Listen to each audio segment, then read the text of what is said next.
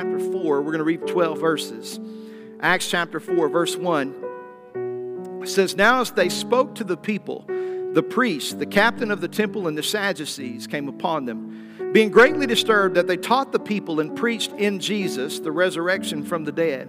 And they laid hands on them and they put them in custody until the next day, for it was already evening. However, many of those who heard the word believed, and the number of the men came to about 5,000. And it came to pass on the next day that the rulers, the elders, and the scribes, as well as Annas the high priest, Caiaphas, John, and Alexander, and as many were of the family of the high priest, were gathered together at Jerusalem.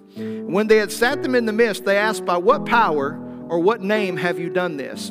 And then Peter, filled with the Holy Spirit, said to them, Rulers of the people and elders of Israel, if we this day are judged for a good deed done to a helpless man, by what means has he been made well? Let it be known to you all and to all the people of Israel that by the name of Jesus Christ of Nazareth, whom you crucified, whom God raised from the dead, by this man he stands here before you whole.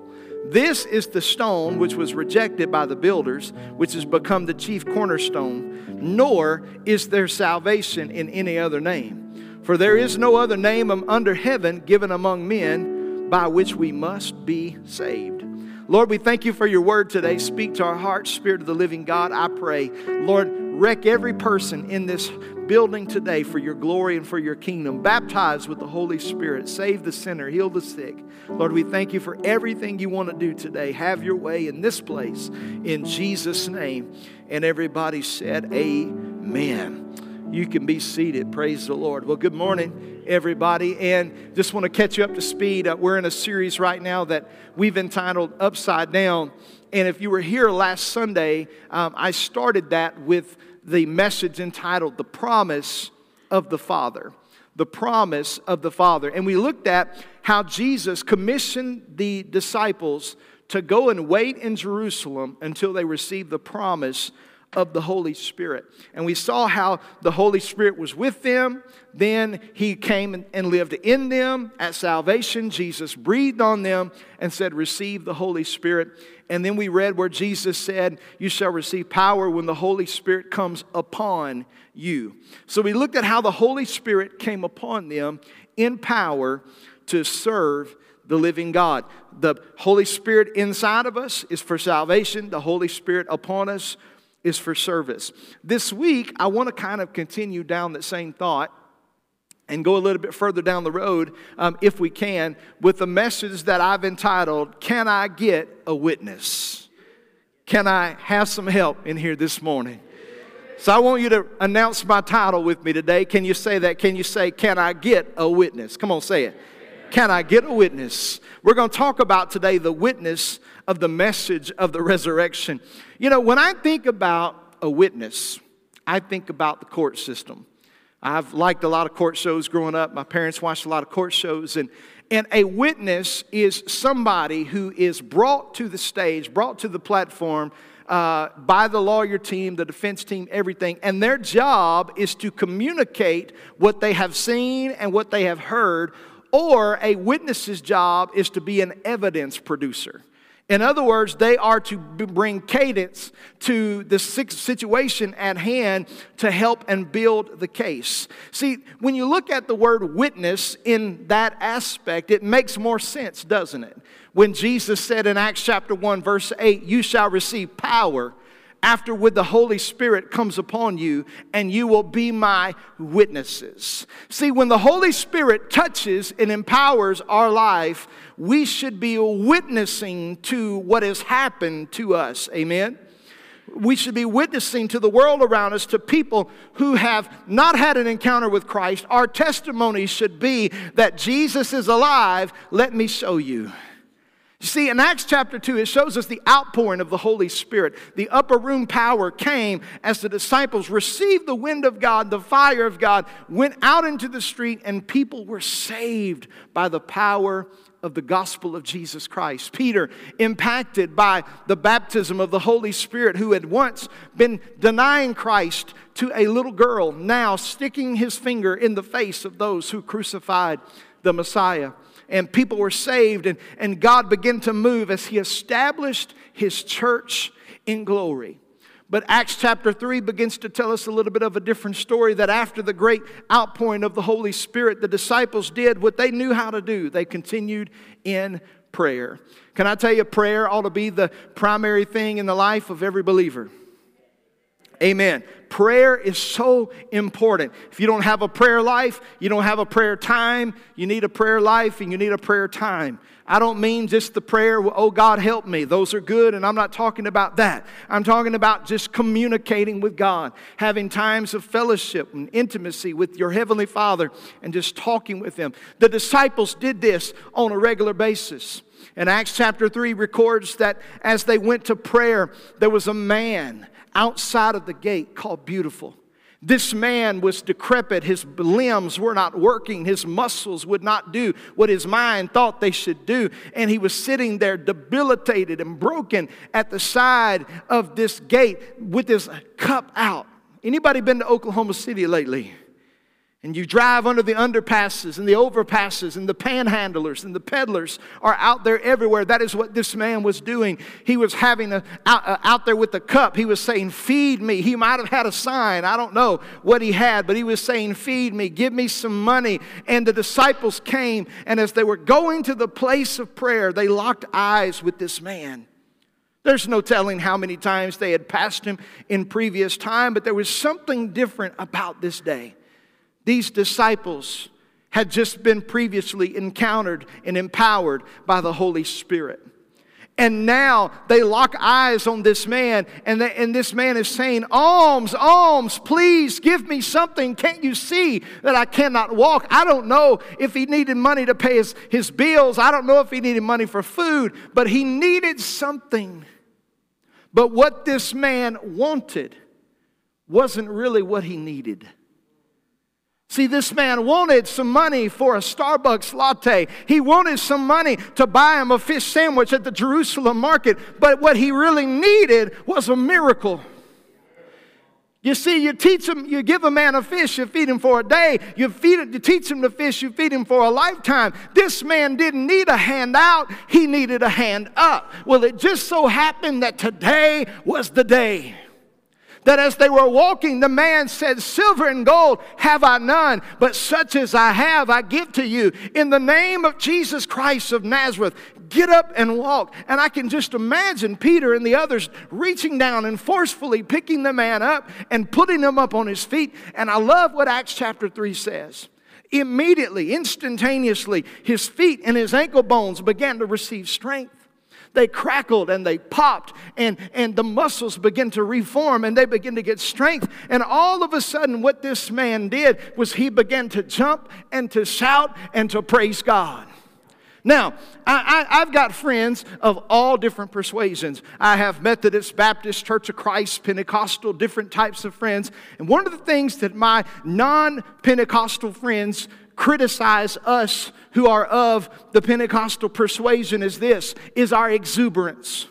They say, Well, we don't know why you clap. Well, we don't know why you shout. We don't know why you dance. It really doesn't take all that. Well, you couldn't have told that to the man at the gate called Beautiful, who could not walk, who could not dance, who could not shout. But when something hit his life, he had to testify to what Jesus was doing in his life. He could not sit there and keep his mouth shut. He could not sit there and just kind of keep his, his you know, decency to uh, himself. He could not. He must tell somebody about what Jesus was doing in his life. Come on, somebody.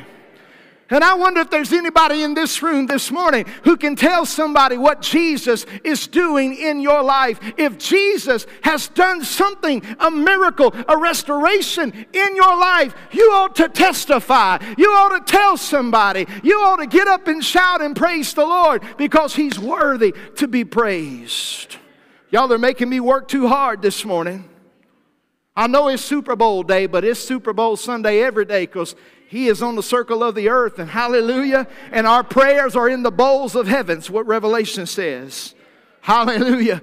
I'm telling you, I'm excited about, about what Jesus is doing. And I don't know if you've ever received a miracle in your life, but when God touches you and His power changes your life, you've got to get up and tell somebody. And so this was not a quiet miracle, it was not a reserved miracle. This miracle was one where this man had to shout it from the rooftops. And so naturally, you know what began to happen? A crowd began to draw that crowd began to gather around. And whether or not they intended to, they had a skeptical. Because people had seen this man at this gate before. Perhaps they gave him money. Perhaps they just walked by like they didn't see him. But nonetheless, they saw this man there day in and day out, and they could not deny the miracle that Jesus had done in his life. Which brings us to the beginning of Acts chapter 4. In Acts chapter 4, this miracle caused a mess. And these disciples, whom were in a moment of great joy, found themselves in the middle of a great conflict We need to go back and I want you to read this with me one more time in Acts chapter 4, verse 1. It says, And now as they spoke to the people. So, what does that mean? Stop right there. This is in the crowd. Somebody say, in the crowd. They're in the mix of the miracle. They are in the crowd, and as they spoke to the people, all of a sudden, the priests, the religious people, the captains of the temple, and the Sadducees, the other religious rulers, they came upon them, and they being disturbed, they were disturbed that these people taught and preached in Jesus the resurrection from the dead, and so they laid hands on them, not an altar call style. They apprehended them. And they took them into captivity, put them in custody, the holding cell, until the next day, for it was already evening. But it was too late. Somebody say it was too late. Why? Number, verse number four because, however, many of those who heard the word believed, and the number of the men came to be about 5,000. One miracle produced 5,000 salvations. And it came to pass on the next day that the rulers, the elders, the scribes, then they went and got the whole family Annas, Caiaphas, John, Alexander, all of them, many who were as gathered together at Jerusalem, and they sat them in the midst. They began to interrogate them. Said, What's all this ruckus about? What are you guys doing? What is going on? And, and, I love the disciples said, If we're being charged here because of what we've done to an innocent, helpless man, let it be known to you today that we didn't do this on our own power, but we did this through the name of Jesus, whom you crucified. He was a stone that the builders rejected. And now there's no salvation, verse 12, in any other name, for there's no other name given among men whereby we must be saved. As I was looking at this the last couple of weeks and studying, there are a couple of things that began to stand out to me in this message this morning that I've entitled, Can I Get a Witness? First of all, number one, if you're taking notes, is this. Number one, what stood out to me was the message that they preached. The message that they preached. Look at verse number two with me. It says, They were greatly disturbed that they taught the people and preached in Jesus the resurrection from the dead.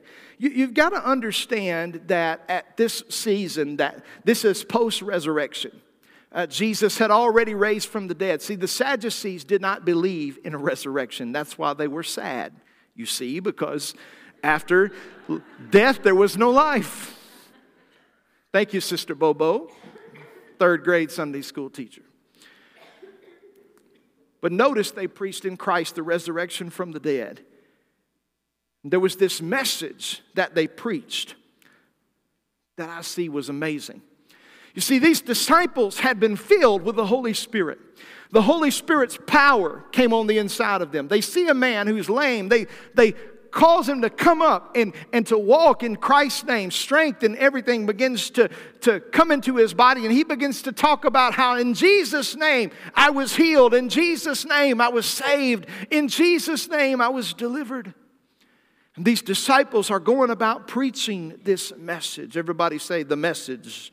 See, it matters what message that you preach. See, that they preach Christ crucified, Christ resurrected, and man reconciled back to God. See, they weren't preaching the religious rules that the Pharisees preached. They weren't preaching the laws of Moses. They weren't preaching the Sadducee uh, order of, of the day. They were preaching that Jesus came, that he was the Messiah, that he lived a sinless life, that he was crucified and, and, and buried in a borrowed tomb, and three days later he rose again. And they preached about the resurrection of the dead. And all of these Jewish men and women who were close by, they began to tell them that if you believe on the name of Jesus, you will also rise again. And you will also have eternal life. Friends, let me tell you something. That message sparked something in the lives of these people. And even though it was a, a, a stressful situation for them, these people received the Lord and gave their lives to Jesus Christ. But most importantly, my friend, these people, these messengers, these disciples, they had been impacted. And because they were impacted, they had to tell somebody. They had to testify. They had to witness. See, when the Holy Spirit's power is upon your life, you want to testify. Uh, let, let me share this little nugget of truth with you right here. You ready for this? When you've been impacted by Christ, it's the natural thing to do is to tell others. When you've been impacted by Christ, the natural thing to do is to tell others. Uh, I'm going to say it till you get it this morning. Uh, when, when you've been impacted by Christ, the natural thing to do is to tell others. I'm, I'm going to say it one more time. To, when you've been impacted by Christ, the natural thing to do is to tell others. Uh, see, see, you, understand. Um, we, we've got this, this, this, this vaccine thing going on in the world today, and it's affected the church, but not how you think. Because the, the, the whole concept of a vaccine is to give you enough of the substance that you don't become contagious or really become a threat to anybody else. And so we become inoculated with the gospel, but we're not contagious.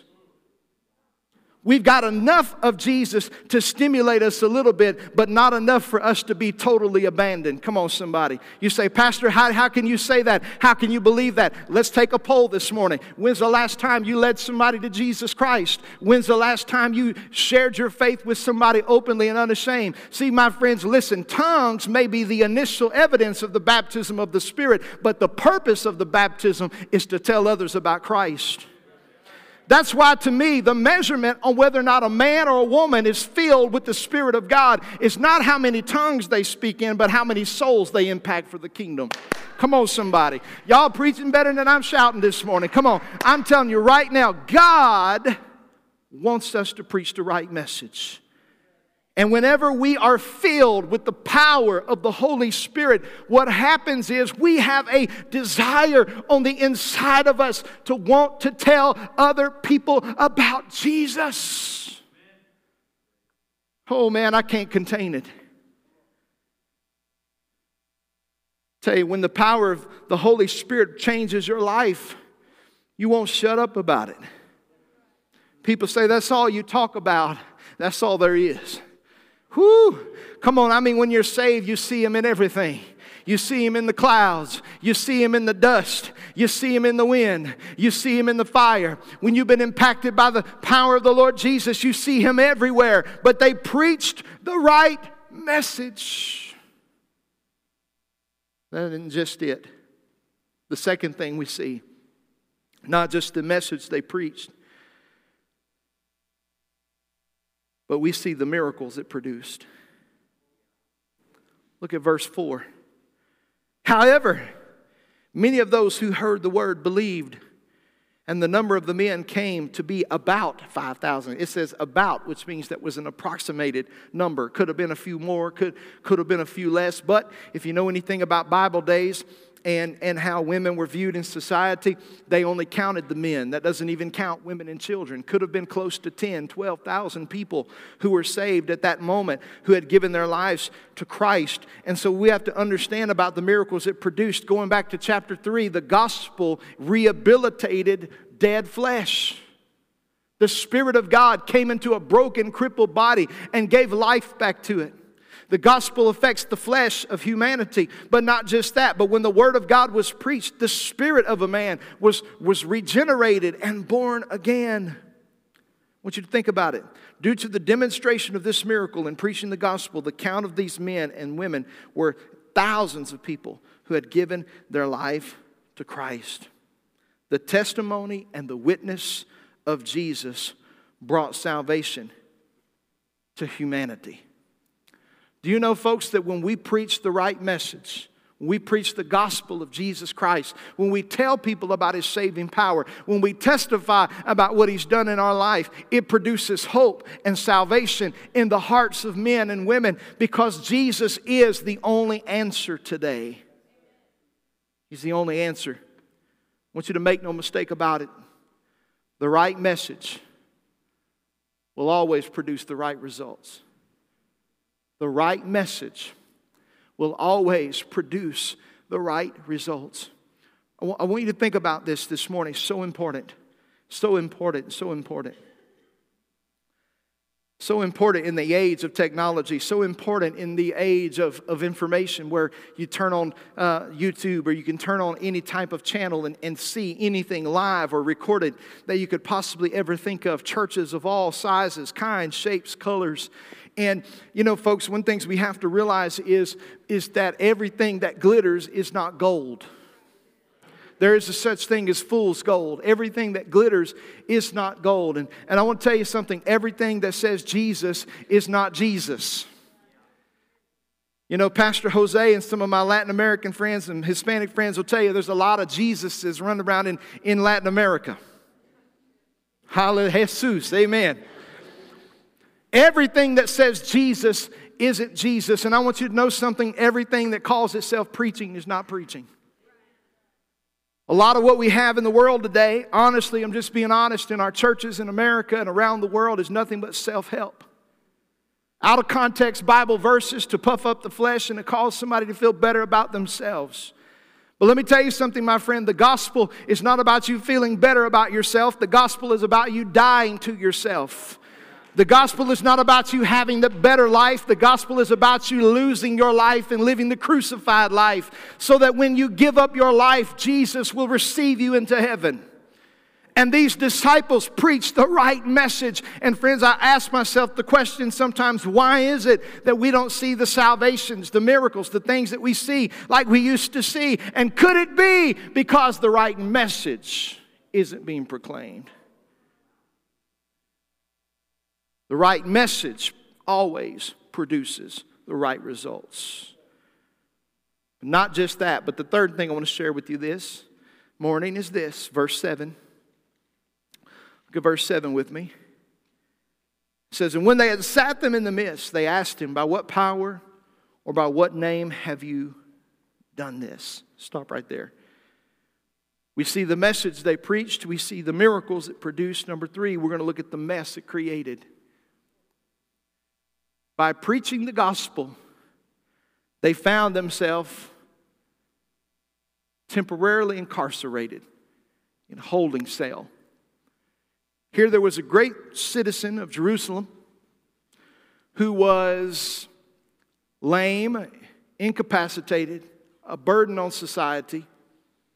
You would think that everybody would be happy that Jesus had come to town through the ministry of the of the Holy Spirit via the hands of the apostles, and you would think that, that they would be happy that this man had received his life back to him. You would think that everybody would be shouting, right? I mean, I would be shouting. You would think everybody would be shouting, but you know what? They weren't shouting. Everybody wasn't shouting. You got to understand, this was a hybrid of a system. It was a hybrid of a system in Jerusalem of that day. It was a hybrid religious slash political system. You think religious systems can get bad? You think political systems can get bad? Mix them together. Mix them together.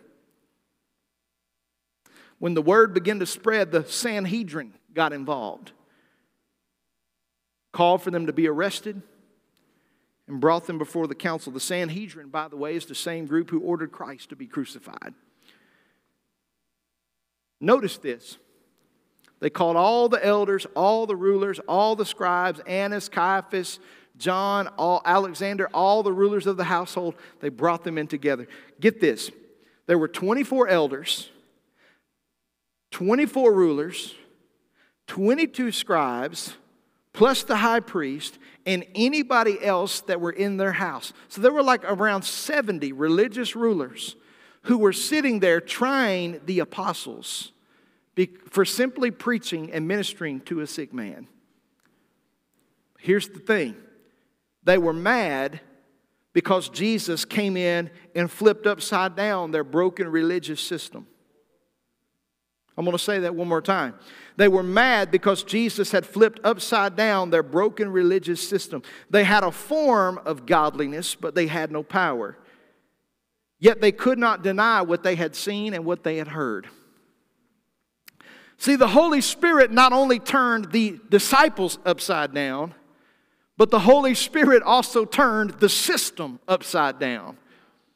And so they were so used to their religious pomp and circumstance and being good little Jewish boys and girls, not minding the fact that they totally disregarded the prophecies of the Messiah coming and rejected Christ at his first coming. But now we find that the Holy Spirit has come in through the apostles and they're ministering in the name of Jesus. And the moment that their apple cart gets upside down, they begin to get mad and they begin to fume and they begin to get upset. And so what do they do? They seek to bind the hands, the feet, and the mouth of the apostles.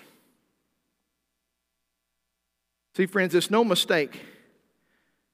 It's a big mistake to think that everybody will like you just because you love Jesus.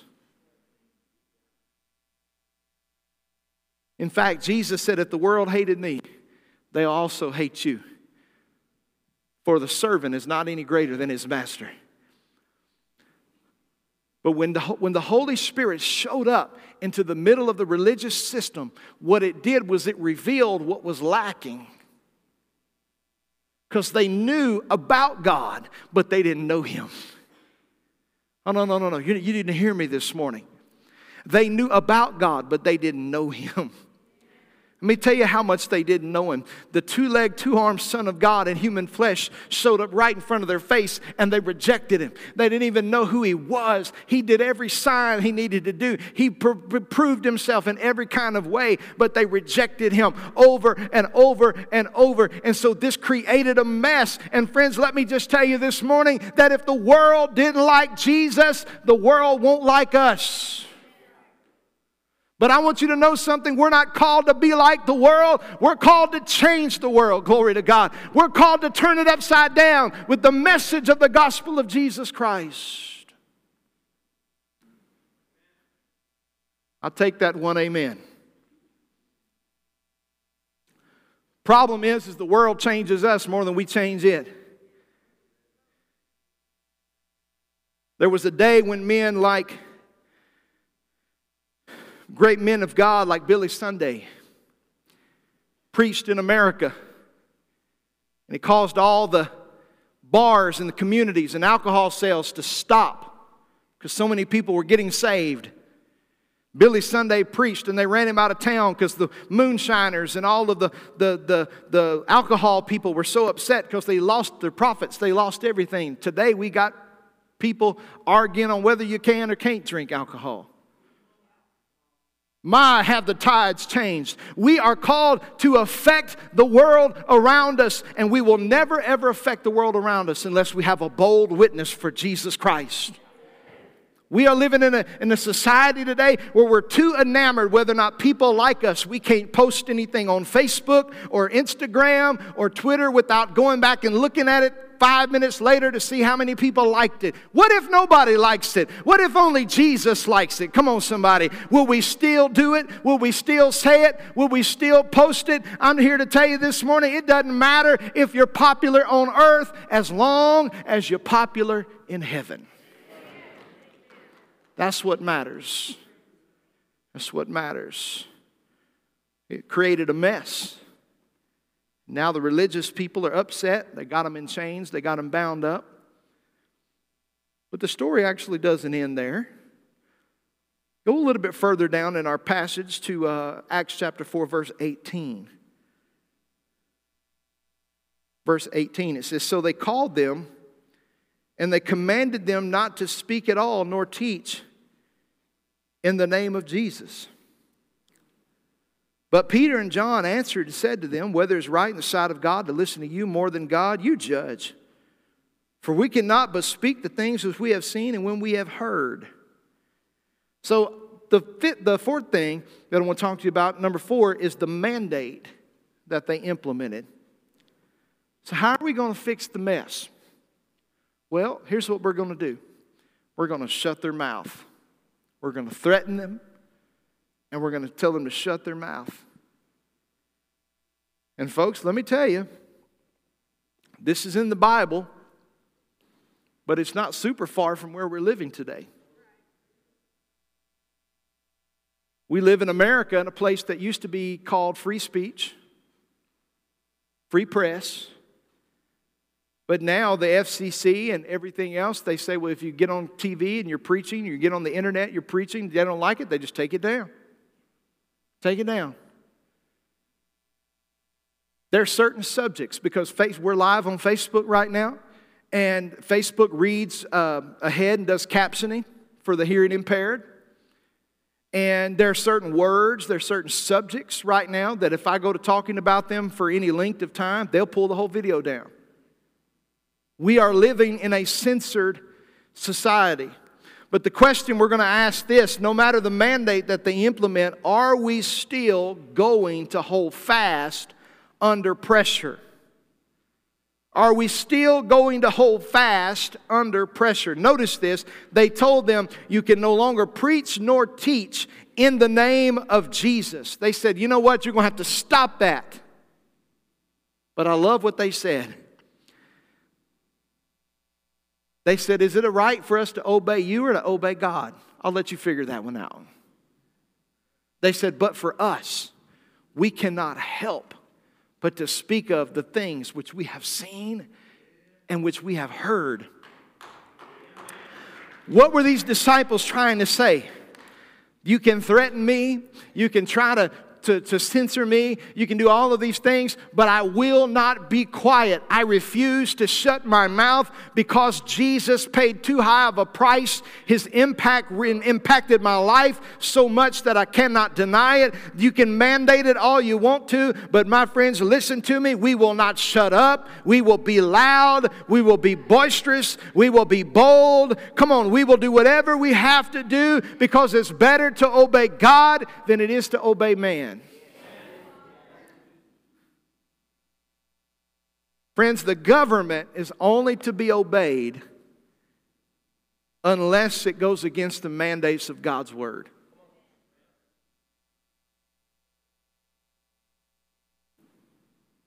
I'm going to let you marinate on that one. Religion and the world systems always feel threatened by the church. We are countercultured. Salmon, when they go to lay their eggs, they swim against the current they go upstream. Christians are not supposed to go with the flow. We're supposed to go against the flow. if the world is going this way and you're going this way, you're probably going the wrong way. We're supposed to go against the grain. And guess what happens? The world always feels threatened by the church. You don't believe this? It's in living color every single day. You know, we live in Oklahoma. Not quite what some people would, would consider the Bible Belt, but it, it's, it's still, you know, religious community, conservatives, people who love Jesus for the most part. And do you know, you probably don't even know this, but back last year, year and a half ago, we had a pastor in the Senate that got reprimanded for the way they prayed in Jesus' name. At the White House, in Congress, you can be Buddhist and pray, no problem. Muslim, pray, no problem. You can do all of those things. You can be an atheist and pray, but they get so upset if you mention the name of Jesus. You got to ask yourself the question why? Because the powers of hell are scared of that name. Because demons tremble at that name. I want you to put yourself in this, in this situation this morning. How would you feel? How would you react? How would you respond if you were in this place? So many Christians try to be good little Christians and they just say, Yes, sir. Yes, ma'am. Because after all, if you disobey the government, you don't get the government stuff. Come on, somebody. But I want you to think about something. How did the apostles overcome this type of pressure? How did they overcome this type of pressure? Now we have a law of progression here. Acts chapter 1, they're on their way to the upper room. Acts chapter 2, they're in the upper room. Holy Spirit is poured out. Acts chapter 3, they are ministering to people as they're throughout their daily day. People are getting saved, people are getting healed, then they get apprehended in prison, and, and, and now here they are at a problem. Want you to think about something. How do you face the pressure and the persecution that comes against the church, that comes against the message, that comes against the very fabric of what we believe in. I think it's found in our text. Go back to Acts 4 with me and look at this. Verse number 18, let's go back there again. It says, They called and they commanded them not to speak at all, nor teach in the name of Jesus. But Peter and John answered and said to them, Whether it's good or right in the sight of God to listen to you more than God, you judge, for we cannot but speak the things which we have seen and heard. So when they, uh, when they had further threatened them, they let them go, finding no way of punishing them because of the people, since they all glorified God for what he had done. For this man was 40 years old when the miracle of healing had been performed. Look at verse 23. And being let go, they went their own way to their own companions and reported all that the, the priest, the chief priest, and the elders had said to them. And so when they had heard that, notice this, they raised their voice to God with one accord. You know what they did after this moment? They found themselves in a corporate prayer meeting. They lifted up their voice with one accord and they said, Lord, you are God who made heaven and earth and the sea and all that is in them, by whom the mouth of your holy servant David have said, Why did the nations rage and the people plot vain things? The kings of the earth took their stand, and the rulers were gathered together against the Lord and against his Christ. For truly against your holy servant Jesus, whom you anointed, both Herod and Pontius Pilate, with the Gentiles and to the people of Israel, were gathered together to do what your hand, your purpose determined before time to be done. Now look at verse 29. Now, Lord, look on their threats and grant to your servants that with all boldness that they may speak your word by stretching out your hand to heal so that signs and wonders might be done through the name of your holy servant Jesus. Look at this next verse, 31 right here. And when they had prayed, the place where they were assembled was shaken, and they were all filled with the Holy Spirit and they spoke the word of God with boldness. Darren, you can come. I'm going to I'm going to begin to land the plane right here for just a moment. See, we looked at the mandate they implemented, but number five, I want to finish with this one. I want to look at the method that they used, the method that they employed. Look at this. What did they do? They went back to the beginning. I, I, I, I took this long road this morning to show you a principle.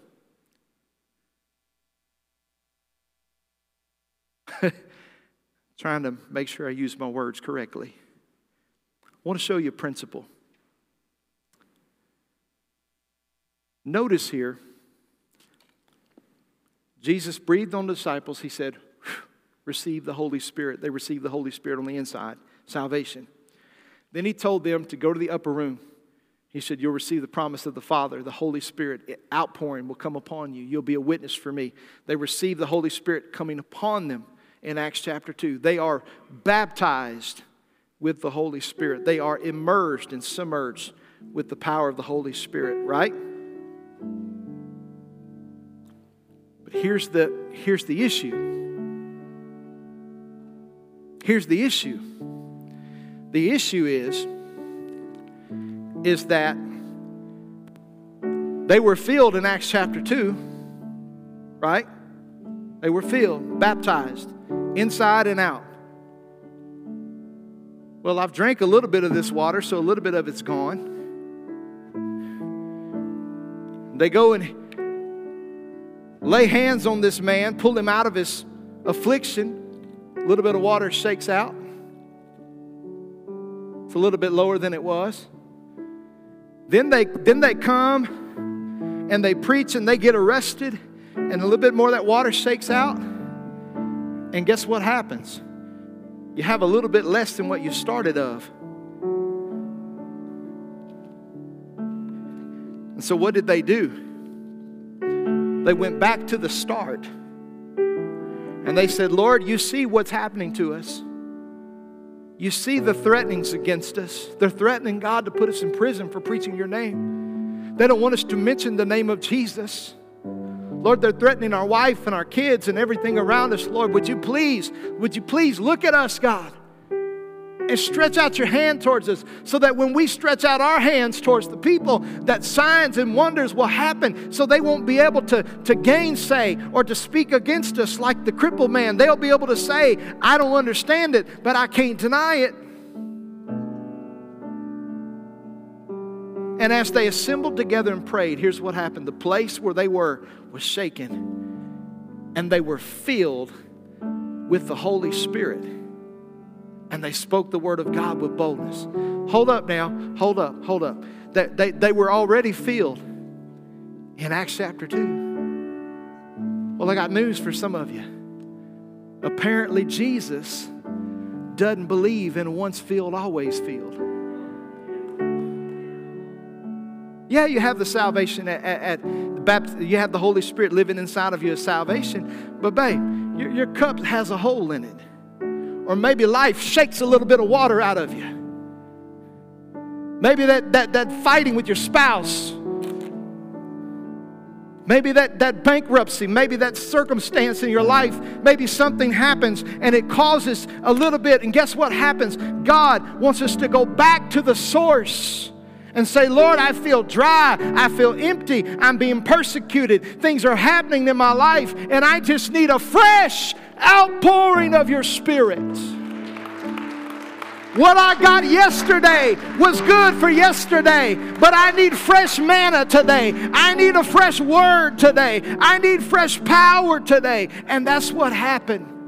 So many people are trying to live off of yesterday's fire when today He has an opportunity for us to receive a fresh opportunity to be a witness for Him.